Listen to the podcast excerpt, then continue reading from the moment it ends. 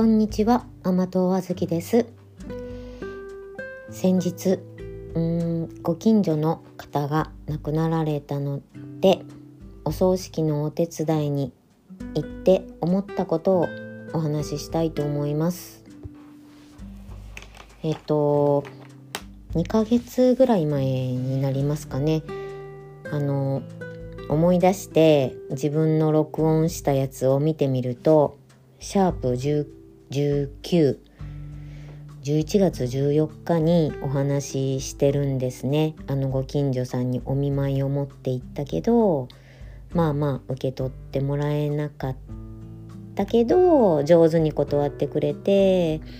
うんまああの気持ちだけは受け取ってもらえたみたいなことをお話しした方なんですけれども先週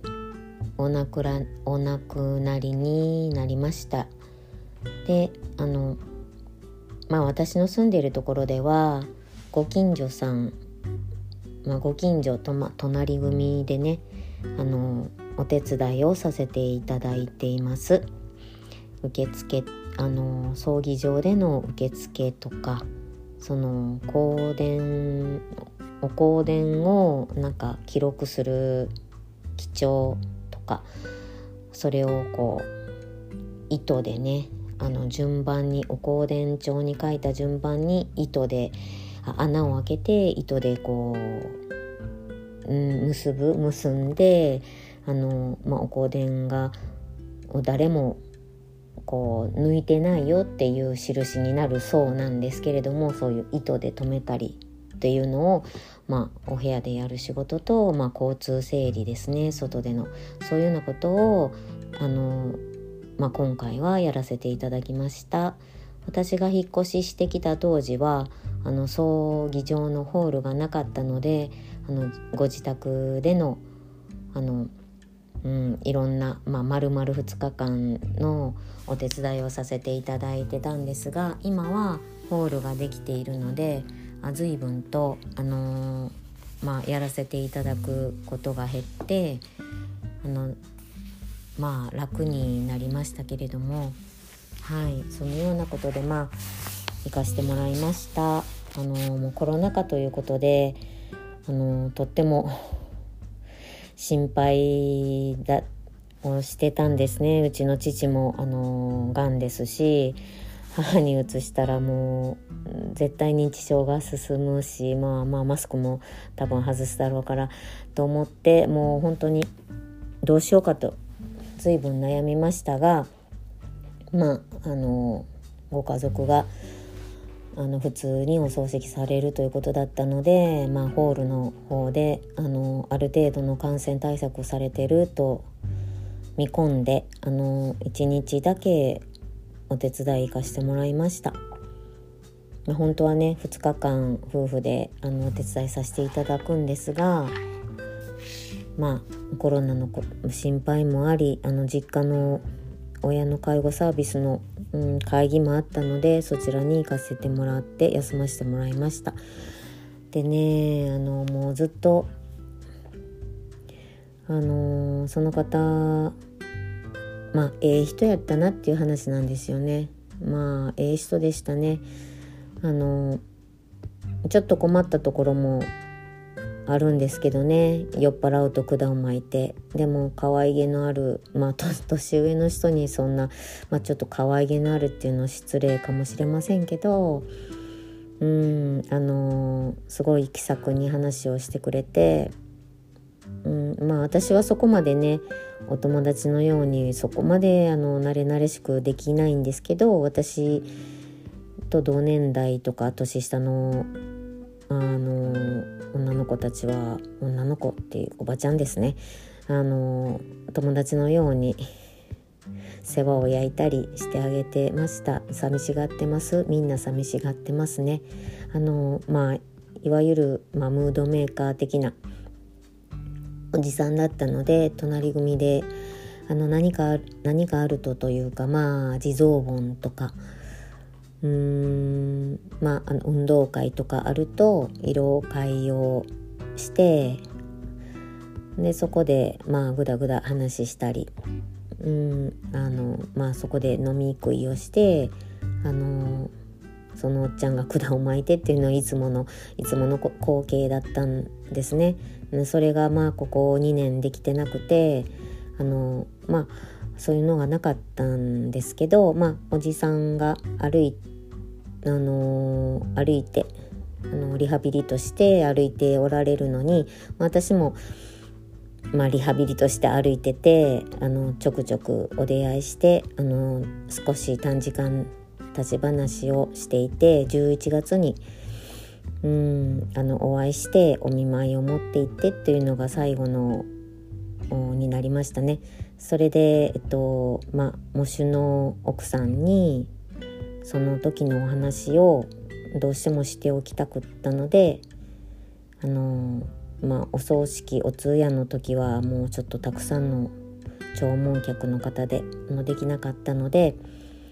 そのご近所にあの、まあ、手伝いをしてくれてありがとうということで、まあ、あの回ってこられたのでその時にお話をしました。うんあのお見舞いを持っていかせてもらった時のお話でなんだけど言ってあのまあ私のあのあの旦那さんも具合が悪いのにものすごいちょっと高いとこなんですね。あの住居地が3階ぐらいの高さの階段のお部屋に住んでおられるので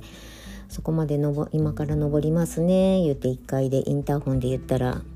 あのあずきさんも具合が悪いんだからわしが降りる 言ってあのまあいやいやそんなこと言わんと私が上がります言うて結局踊り場のところで落ち合ってあのお見舞いをあの渡したいいやいらんいう話をしてたっていうことで私の体を気遣ってくれてたんです言うて。話をしてたらまあそんなことええ言うて奥さんがあのうんあのそんなことがあったとは知らなんだみたいなことを言われてましたし娘さんたちはあのあそうなんだ言ってあのまああのお父さんそんなことを気遣ってもらってたんやで言ったら娘さんたちはなんか涙目になっておられましたね。うんあの子供さんたちもあのあの随分寂しあの悲しそうでしたね。でもすごく賑やかなあの人ことが好きだった人なのでまあおそお通夜お葬式の間もあのうんなんかいい人やったなあ言うてそういう話ばっかりが出てました。であのその後であのご近所さんともまあ、まあ、そうええ人やったなあっていう話と奥さんがね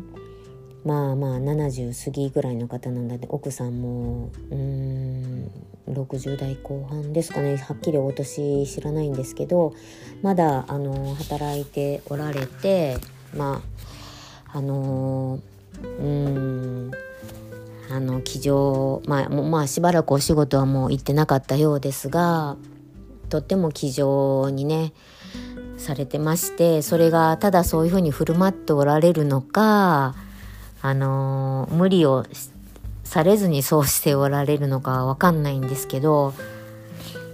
あの大丈夫？寝てないんじゃないですか？みたいに声かけをするともう8年も介護してきたからあか看護？うんもう闘病してきたからもうまあもう8年もだったんだでって言って。まあそう本当にそんなに具合が悪いとは知らず、まあ、病院通いはされてるのは知ってましたけども、まあ、それぐらいの年になるとねお酒もタバコもしてたのでまああっちこっち具合が悪なるだなあ言うて 言われてたのでまあそうやろうなあ言うてまあ病院通いしてねお薬飲んでっていうのはまあまあ誰でもあるよね言って。まあ、時々入院されたりはされしても長く入院されることなくしばらくすると帰ってきて元気にしとられたのでお祭りも3年前のお祭りの役員もしておられたのでそこまで悪いとは知らなかったんですね。でそういうふうにまあ知らなくってっていうことを話すとうんあの抗がん剤が効いてる時は本当に具合が良くってあの本当に治ったのかなって思うような時期もあったんだっていうことでただもう抗がん剤を全て使い果たしてもう治療できる治療がなかったんだっていうことでした。うんでまあそういうようなことを聞かせてもらったりして、まあ、とその途中はねあのどうなんっていうかいう話をした前もね私が具合が悪くて庭でごそごそなんか具合が悪いけど、まあ、ちょっとぐらいごそごそしているとそのかおじさんがあのもう道を通られてまあね配布物とかをね班長さん隣組のお仕事でまあ広報誌とか配ってくれてたりしたのであのもうご近所やのに車で回ってたので、まあ、具合悪いんかなと思ってたらもうわしも具合が悪てな言うて。で私も具合が悪くて言うて、まあ、具合が悪いけどなんか悪てもまあまあ頑張っていこうやみたいなことをねそのおじさんに言ってもらったことがあってうん私もそんなに悪性のものだっていうことはその時おっしゃれられなかったんですけどあのなのでまあ自分ばっかり具合が悪いみたいに私もね自分が具合が悪い時はもう自分だけが具合が悪いって思ってしまう傾向がやっぱりああるんですけどまあ、おじさんがそういうふうに言ってくれてちょっと元気が出たので庭にできた小さなさくらんぼを持ってちょっとお届けしたことがあります。その時もすごい喜んでくれて私もねそのおじさんに「頑張ろうで」言うて言われたのでちょっと励まされてかやっぱり具合が悪い者同士でしかわからないっていうところもありますし、うん、そういうお話が何度かあのそのおじさんとはできたのですごくま